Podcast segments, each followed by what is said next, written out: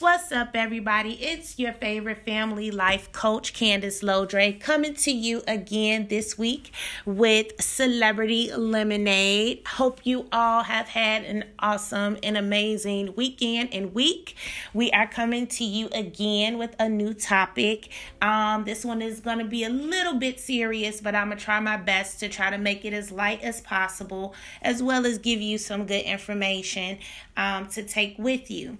So today's topic is going to be focusing on Emily B and Fabolous and Kalisa Nas. And the title is Staying When It Hurts, Knowing When It's Time to Walk Away. Um, for those of you that haven't been really um, keeping up as far as in the news, Emily B and Fabolous unfortunately was involved in a domestic dispute um, back in March. And then Kelisha uh, just came out today um, in an interview discussing her domestic interactions with Nas during their marriage, which is completely a shock and surprise to a lot of us. But I'm going to give you a little bit of background on each one of uh, these celebrities just so you know who everybody is. So, starting out with Emily B and Fabolous. Um, Fabolous, of course, is a known rapper from New York.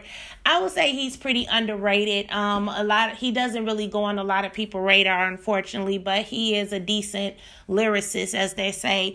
Um, he's best known for the song "You Make Me Better" with uh, Ne-Yo. You make me better. You make me better. Um, at least that's the song that I know him from best. And he um had a lot of songs with Lil' Mo. Um yeah, a superwoman or yeah, baby. Listen to me, I can't even tell you the words. It's been so, it's been a minute, but uh superwoman. So he he was in that um that he's known for that song as well. Um but again, he's a he's a famous rapper. Again, he's kind of under the radar. A lot of people don't really put him in a top five or ten, but he's a decent lyricist. Um, Emily B, however, she's a wardrobe stylist and shoe designer for the Stars. Um, her and Fab began dating on and off back in 2002. You probably know her from when she did her stint on Love and Hip Hop New York back in 2011.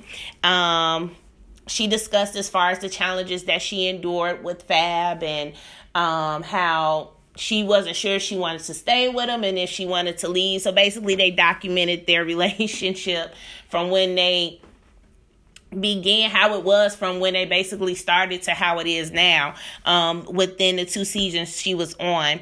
Um, you probably best know her from the scene when she had her interaction with Kimbella who at the time was Juelz Santana's um, baby mother and girlfriend, and she um, informed Emily B that she dated Fab while they were still together. And Chrissy, who was Jim Jones's girlfriend, as well as Emily B's best friend, she decided to commenced to beating Kimbella's behind. So you probably best know Emily B from that scene. um, unfortunately, but Yes, she was on Love and Hip Hop New York for just only two seasons.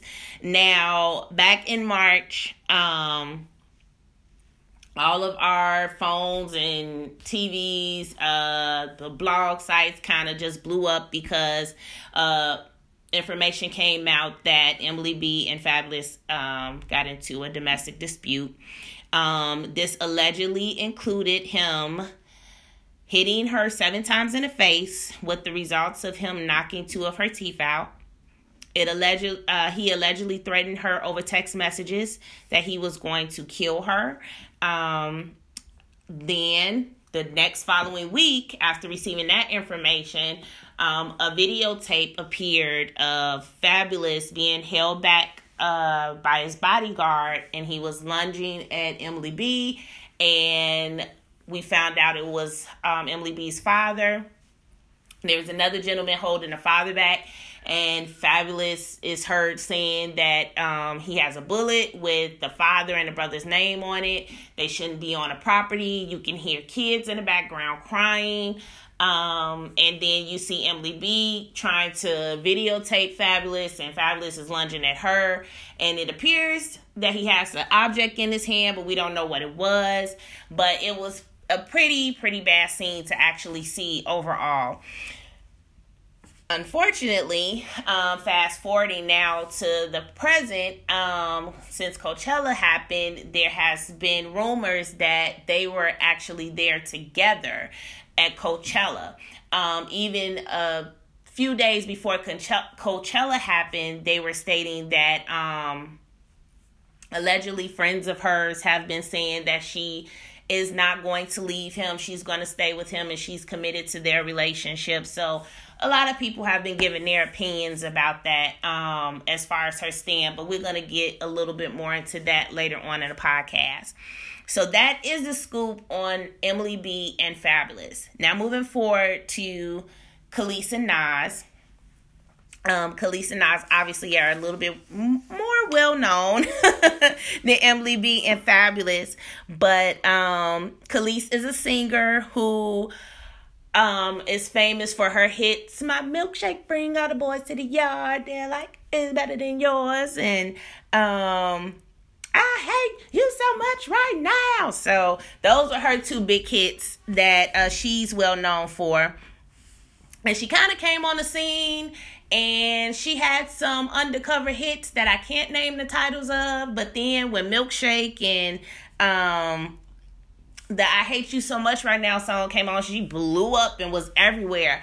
And then she kind of faded into the darkness again. So um, currently she's a chef and she has her own farm and she's married and she has another son by another man, but she's doing pretty well. Um, she has a great cookbook out that uh, I actually looked in it a few times and um, it's pretty good. But that's Kelis in a nutshell. Nas is a hip hop legend, pretty much. he is New York's jewel, as they would say. Um, he's best known for um, One Mic and If I Ruled the World, World, If I Ruled, uh, with Lauryn Hill. So, uh, which is a, a lot of people' classic favorite. Um, he's always been pretty socially conscious. Um, he kind of dipped into the whole like gaudy and wearing jewelry and kind of getting into the more um, pop hip hop scene when he came out with the Oochie Wally Wally Oochie Bang Bang and um the song he had with Ginuwine Shorty say what's your price I'm just just giving y'all all my little vocals. So please don't uh turn your radios down as I'm singing. Those the last uh little vocals I'm gonna give you. But um again, he's a hip hop legend. He's known for those songs. Um, he always try to give you food for thought with the songs that he put out. Um, always been very low key, very private, never been out there in the open. Um, so when him and Kelis got together and got married in 2005, everybody was rooting for him because they just Kelis was so eccentric and you know she was kind of to herself too, but she was so creative and different, and Nas was laid back and cool, and they seemed like they were an awesome couple from outside looking in. Um, through their marriage, they created a child, and everything seemed cool until to 2010 when they decided to divorce. Um, so Nas, um, since then as well, continue has has continued to make music. He's ventured into other um things like things that are um more focused on tech and uh getting more on the business side outside of music and he had a little stint dating Nicki Minaj, which was real left, but that since has been over. But um Kelis decided to come out, as I stated earlier today, and give an interview about their marriage. Now, both of them, like I said, was pretty private. Um, during their marriage, after their marriage. Um, so this kind of is a little left field as far as for her to give details about the things that were going on within their marriage.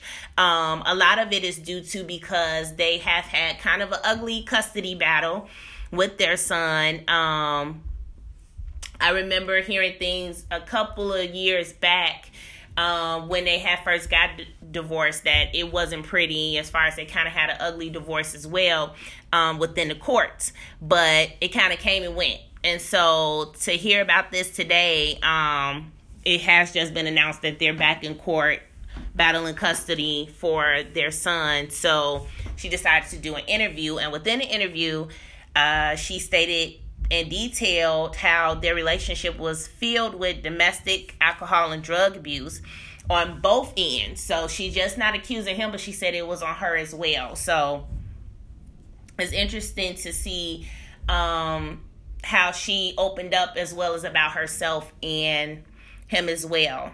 So here's where I come in as far as to, you know, discuss from a family life coach perspective about the issue of domestic violence. So, just to give you a couple of fast facts about domestic violence so you understand how it impacts our society.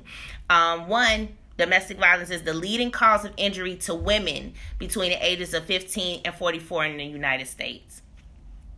Three to four million women in the United States are beaten in their homes each year by their husbands, ex husbands, or male lovers.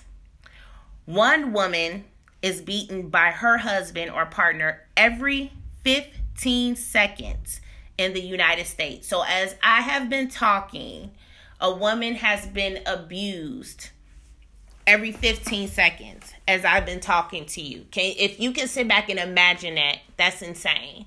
So you know that somebody somewhere is being abused by their spouse or partner every 15 seconds. Battery or physical abuse tends to increase and become more violent over time. So it may start off with a grab then it may start off with, then it may continue to a push. Then it may continue to a slap. Then it'll increase to a punch. Then it'll increase to multiple punches. So it, it definitely does not stop with the grab or it doesn't stop with a push. It definitely increases over time to things worse that can eventually result to death. Um, domestic violence does not end immediately with separation. Over 70% of women injured in domestic violence cases are injured after separation. And this is very important because a lot of times we want to inform individuals that are in domestic violence situations that you should just leave and everything will be fine. But unfortunately, it's not. There are a lot of steps that have to be taken after separation to protect that individual and that individual's children if there are children involved. Due to the individual leaving that situation will only make that abuser angrier and which makes the abuser want to try to pursue to hurt that individual again. So that I will get into also a little further down the line in the podcast as far as discussing of the importance of a safety plan if um you are the one that is being abused or you're um, assisting someone that is abused. Witnessing violence between one's parents or caretakers is the strongest risk factor of transmitting violent behavior from one generation to the next. So, a lot of times, um, in domestic violence situations, especially when there are children involved, um, we think that we can cover it up as far as that oh you know our children I don't see the bru- bruises or our children they don't see the um they don't see me crying or the abuser never hits me in front of them. But children can see it they can smell it they can sense it. Children are very intuitive. So they do understand when a situation is not right. So if it is happening, you have a greater chance of your child or whoever is in that household witnessing carrying on that type of behavior in their own relationships or with other individuals.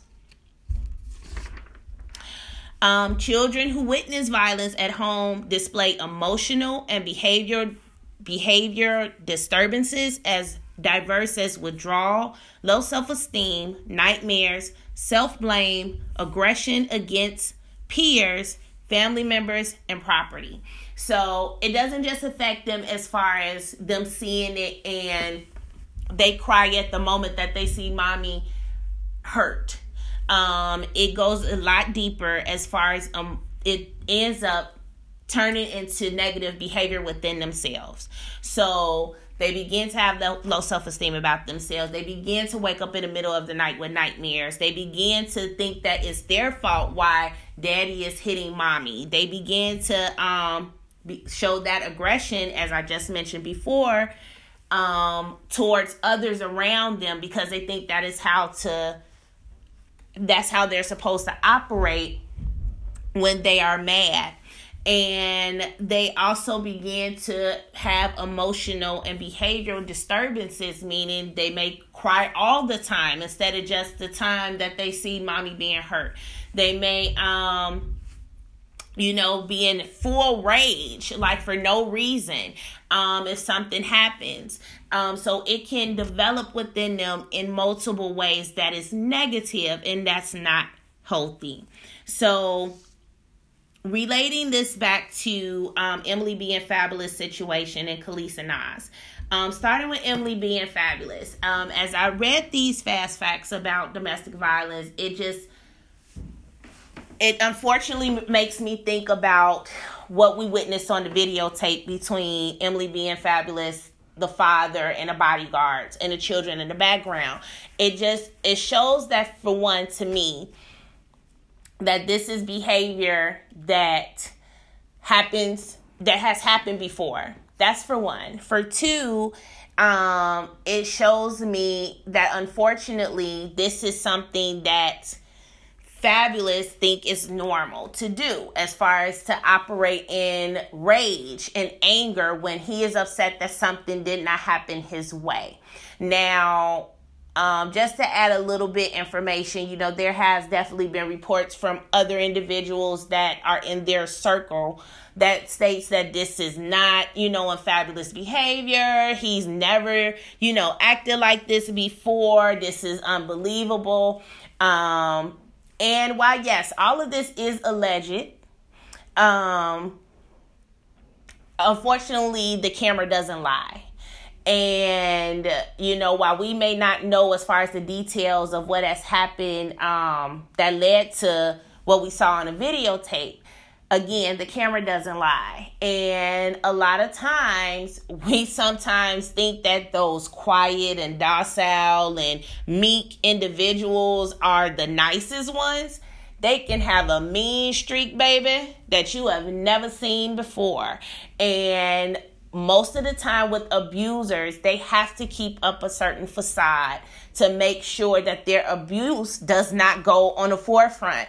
And so, yes, he could easily be the nicest, sweetest, and most amazing and content guy in front of his friends and in front of his family and in front of the world to see. But behind closed doors, he could be a completely different person. That's why they say you never know any you never know a person until you live with them. That's because you with them 24/7. You you seeing the intimate side of them. And so again, while all of this is alleged, I'm going off of what I saw on the videotape. And on that videotape, it it showed characteristics of what an abuser does. You know, he's trying to regain his power, he's trying to regain his control. He feels like he's losing control because Emily B allowed someone else to come in his house and take something from him. So for him to get what he wants, he feels like he has to react in rage. Therefore, he's going to react in rage in the most docile person in the um, weakest person in the scenario, which would be Emily B. That's why he continued to launch out at her. So it all unfortunately connects. Why I hate, hate to think because I was a fan of Fabolous to a certain extent before this happened. But again, the camera doesn't lie, and what we saw are characteristics of an abuser. So, with that being said, knowing these fast facts, my um, suggestion within this situation is most importantly, as I have stated within a previous podcast, children come first. And hearing those baby babies cry in the background, seeing their mother, seeing their grandfather, seeing their father being in this situation only can cause damage. And while that is not to say that they can never come back from this, due to the extent of what has been allegedly told through the police report and what we saw on the videotape, it would be best for Emily to move forward from this situation. Um, a lot of times, as we've seen in movies and we've seen um, in TV shows, as they depict um, domestic violence situations, a lot of time the abusee does go back to the abuser because they feel like they don't have anything out there for them. You know, a lot of time they a lot of times they are solely dependent on the abuser to the point where they feel like there's nothing out there for them, so they have to go back. Well, I'm not saying this is Emily B's situation because apparently she does have income and does have to a certain extent a life of her own. I will be honest and say, you know, one of the reasons she stopped Love and Hip Hop was she stated that Fabolous didn't like it anymore. He didn't like her putting herself out there. He didn't want individuals to depict his uh, pick apart their relationship anymore. And while he did have a point because that's what happens on reality television, they pick apart your relationship until you separate. It also could be looked at on the other side that she was now getting too much exposure. She was now beginning to have a life of her own. She was beginning to make decisions for herself because even in um season 1 it ended off with her actually saying she was going to leave and she was going to begin to start looking to be with someone else. So it, it sucks to you know to be the devil's advocate in the situation because if this is alleged and Fabolous is innocent then i i hope for the best for him because this this is horrible lies to be able to be attached to. But if it's the truth the puzzles of the puzzles kind the pieces of the puzzle fit together. So again um i i would hope for her that she is able to connect with an agency or able to connect with someone, a support system that cares for her to help her to make the steps that she would need to remove herself from the situation. Because dedicating this amount of time to someone that clearly does not think you're worthy because they feel like they can put their hands on you and do whatever they want with you it's not going to get better and it's not going to recover. Um moving forward with Kelis and Nas that it's kind of the after effect of what you know, leaving a domestic violent situation could be. You know, Kelis detailed as far as the things that they both did within their marriage, which was abuse drugs, abuse alcohol, and put their hands on each other.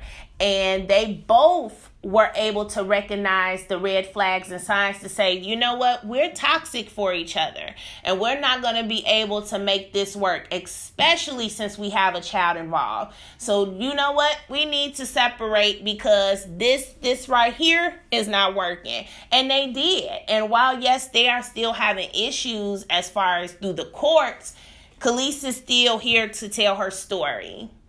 And a lot of times it don't end up that way. Nas is still here to tell his story. And sometimes even though it's rare, the male is not able to tell their story because domestic violent situations most of the time end in death.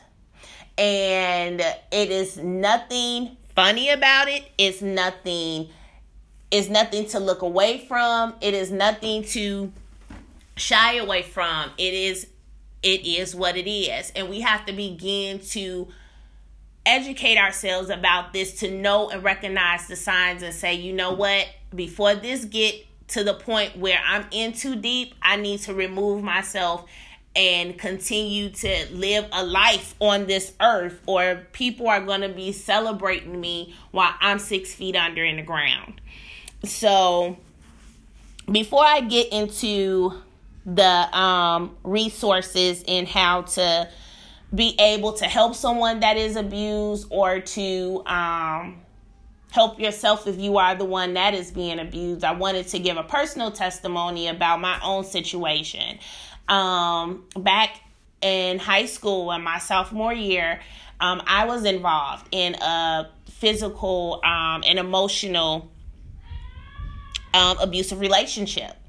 Um, the guy that I was with was an All American meaning he fit kind of the abuser stereotype. He was a perfect. He was tall, he was the captain of every sports team. He was gorgeous.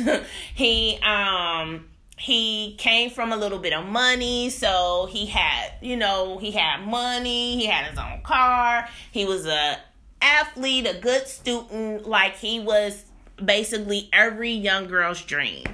Um, myself, I didn't. I, I was a pretty much a good catch, but I had my own personal issues that I was dealing with at home, to where I had low self esteem, and I didn't really. I didn't really um, look at myself as being the perfect catch at the time, even though I know differently now. Um, I actually left a good guy for him, for this guy, because I just could not fathom that this guy wanted to date me. I was like, you know, oh, he would never he would never be thinking about little old me. You know, he can have any girl he want. And he chose me. And I was like, bust that. I'm I look, what the guy was with, I was like, you can kick rocks. I'm done with you. I didn't got me a star. I am about to stick with this one. I'm about to head to the hills. We are gonna get married, have beautiful babies, and life is gonna be grand. Again, I was a teenager, so this is what teenagers think like. Um at the beginning of our relationship was magic. Like it couldn't have been better. He would pick me up from school in his um I think he was driving a Lexus at the time. It was an old one, but it was still a Lexus. Um, he bought me my first pair of Jordans.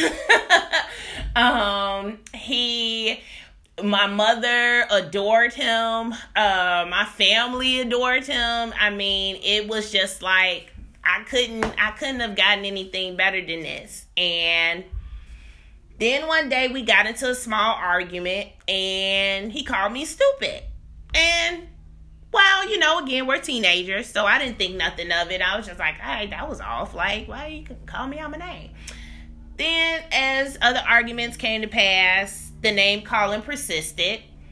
Um, then I started to begin to see the mean streak in him, where he would go below the belt on certain things about me and really, really talk about my appearance and about my family situation and just really go in, as they say nowadays. And I would be bawling and in tears, and he would have no remorse. Like, whatever, you deserved it.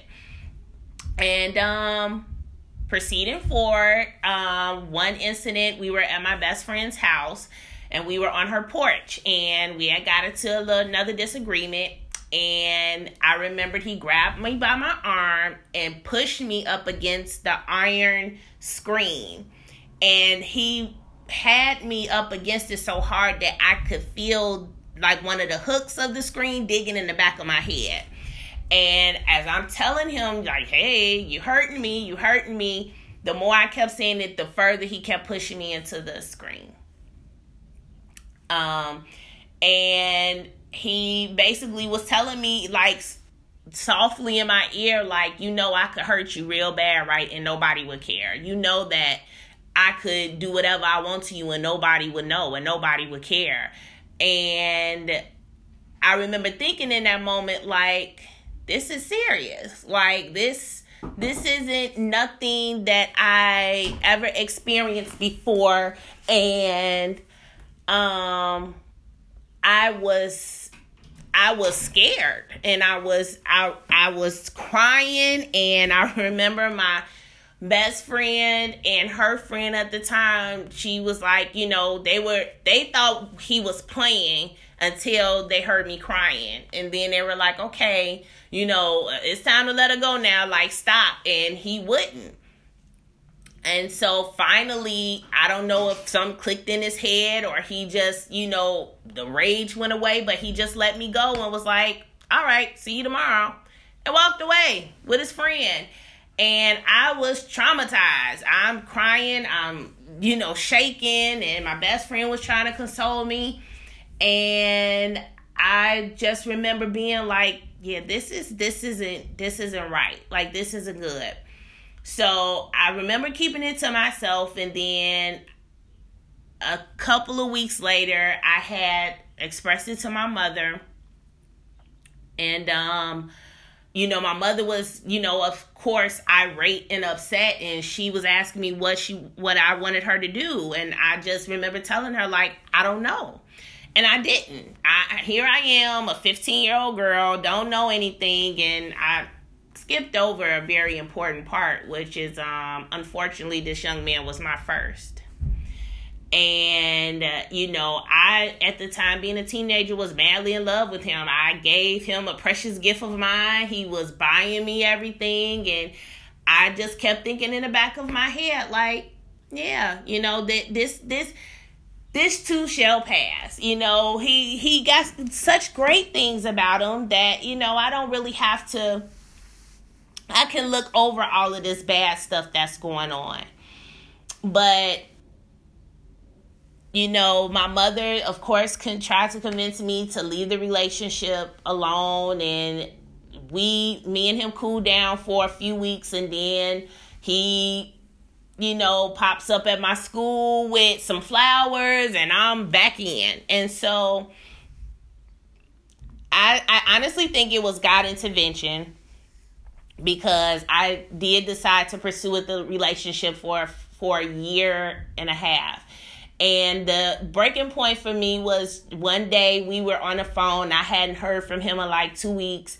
And we were talking, and he just again was just kind of just going in on me, just talking about how I'm not worthy, uh, you know, worthy of him calling me, and I and I'm, you know, just not a good person. And I just said, you know what, I'm I'm done. And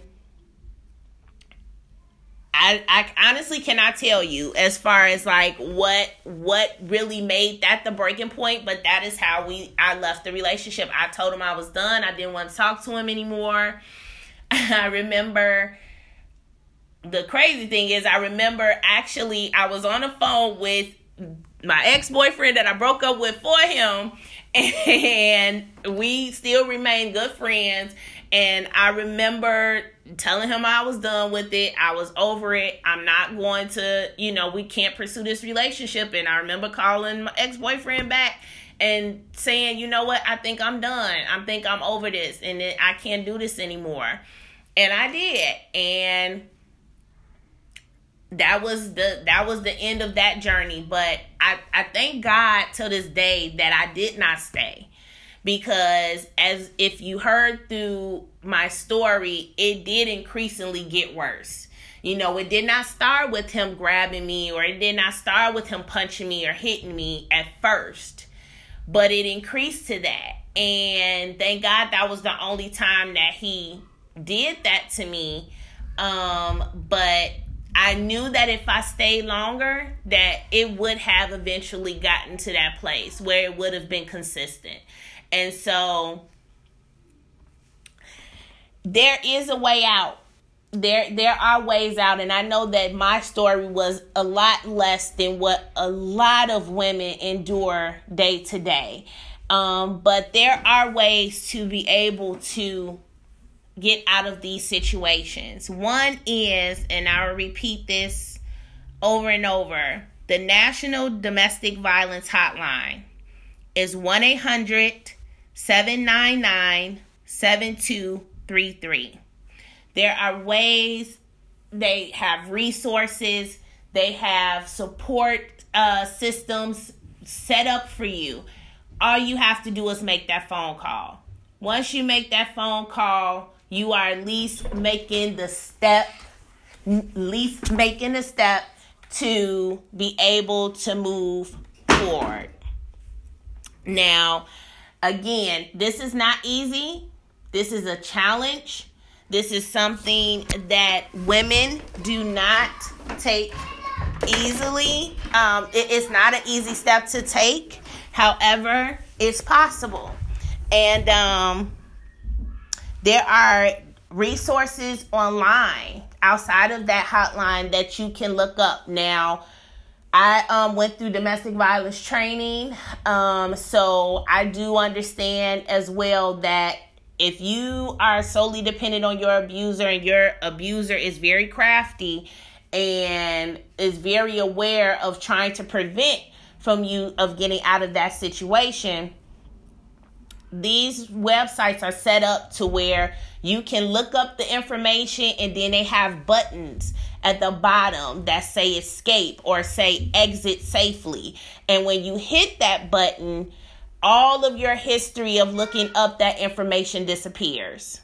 And so, therefore, if you are afraid to look up the information because you're afraid that your abuser is going to look it up and see that you've tried to do this and of course that will ignite another unfortunate um, situation between you two they have ways to erase that information off your computer. So definitely if you are able to get away if you're able to go to a library if you're able to go outside of the home look this information up. Um also, another little tip as far as to help is if again if you're able to gather all your important information such as birth certificates social security cards important phone numbers um a, a change of clothes um uh, some money if you're able to access it from anywhere um create a safety bag you may not use it that day. You may not use it a month from then. You may not use it a year from then. But if you have that information together and in your mind, just like for me, it it was literally just a click. It was a split second to where I was like, I'm done. I don't want to do this anymore. And that moment happens, you will have all of your stuff in one spot, in one bag, that all you got to do is grab that bag and run. So get that information, get get copies of your social security card, birth certificate, any important documents that you may need. Um, have again like fifty dollars or more, something where you can afford a motel. Um, uh, a mer- uh, yeah, something you can afford a motel for the night or some food for the night if you go over to someone's house or anything um, important phone numbers of individuals that you know, just in case you are not able to access your cell phone. Write down individuals numbers and this is this is something that's very important because in this day and age we depend on our phones to be able to tell us everything. And a part of that is phone numbers. I honestly can't even tell you some of the people that's closest to me phone number by heart because I know all I got to do is push their name and the phone number is there. So, what you want to do is write these numbers down, and then you want to make sure you have the copies of those numbers in that bag. So, when you get out of that area of where your abuser is, and you have to make a phone call to someone to help you, you have that phone number there. So, um, that's that is very, very key. Now, if you are working with someone that is, or you're around someone that is being abused, there are certain things to keep in mind. Um, for one, you always want to come from a place of love um, and positivity. a person that is being abused is constantly always kind of trying to wrap their head around why this is happening to them. And most of the time, they are just being flooded with negative thoughts and negative um, images in their head about the last incident that happened or the time before that, or and they're constantly flooding their mind with questions about you know, why is this happening to me? Why am I letting my children go through this? So you could just imagine the how what a positive statement could do for them. So you always want to come from a loving and positive place. Um never never in any shape form or fashion within your language insinuate that the abuse is their fault you never want to say, well, you stay, girl, so you that's why you get your butt beat. Or, you know, you the one that's allowing him to do this. You need to take your power back. Those type of statements only fuels the negative thoughts and energy that they have going on within them and it's making their abuser right. Cuz guess what their abuser is saying to them?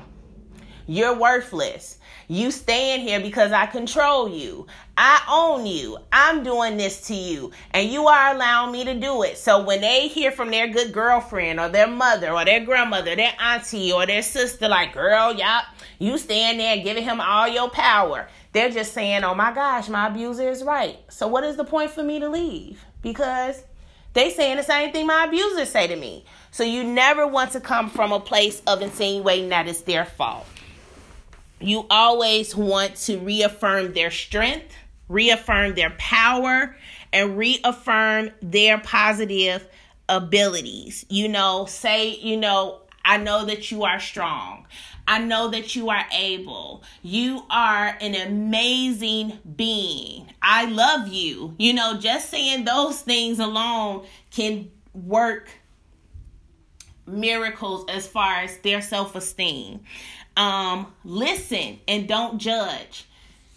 A lot of times when we are seeing someone close to us that is hurting, our first initial reaction is to go into action. Our first thought is to go into action.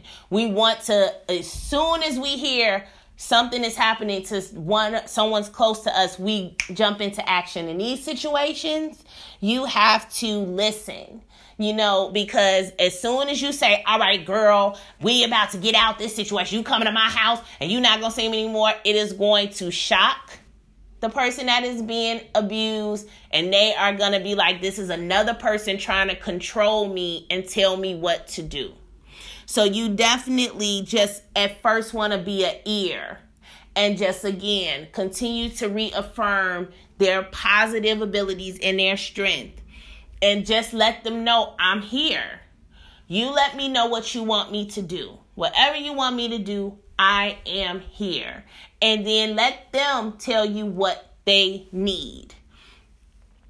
Um, using language like I'm concerned, I'm worried, I, I care, I support. These are also things that will help the abusee feel more comfortable with letting you know, okay, this is what's happening to me and I need your help. You cannot force them to get out of their situation because they're already being controlled and forced in a situation with the abuser. So you just want to make sure that you are listening and not judging, continuing to reaffirm their strength and their power and offer your help but do not force your help on them. You know, say I'm here and I have I have resources. I, I I'm willing to help. You just let me know when. Give them the option to be able to say, okay, I'm making this decision for you to help me. And then you move on from there. So like I said, this is gonna get a little serious, but I, I hope that this is information that you are able to share with others. Um, every person I know has been touched by domestic abuse, whether it's been themselves or someone they know. Um, I am pleased to say that I meet more survivors than those that are not here anymore, and we want to make sure that that continues to happen. Um, so, again, I am going to repeat the phone number, which is the National Domestic Violence Hotline, which is 1 800 799 7233, which is the word safe. That's 1 800 799 7233. If you know somebody that needs that information, give it to them. Again, thank you for listening. Um, you can catch me on all social media outlets Twitter, Instagram, Facebook under the CL brand. Everything is under my hub, which is my website which is www.candicelodree.com. That is C A N D I C E L O D R E E, all one word. You can find my books, apparel, accessories, as well as this podcast. Again, I hope that you all have an amazing rest of your week and weekend, and I will see you next Friday. You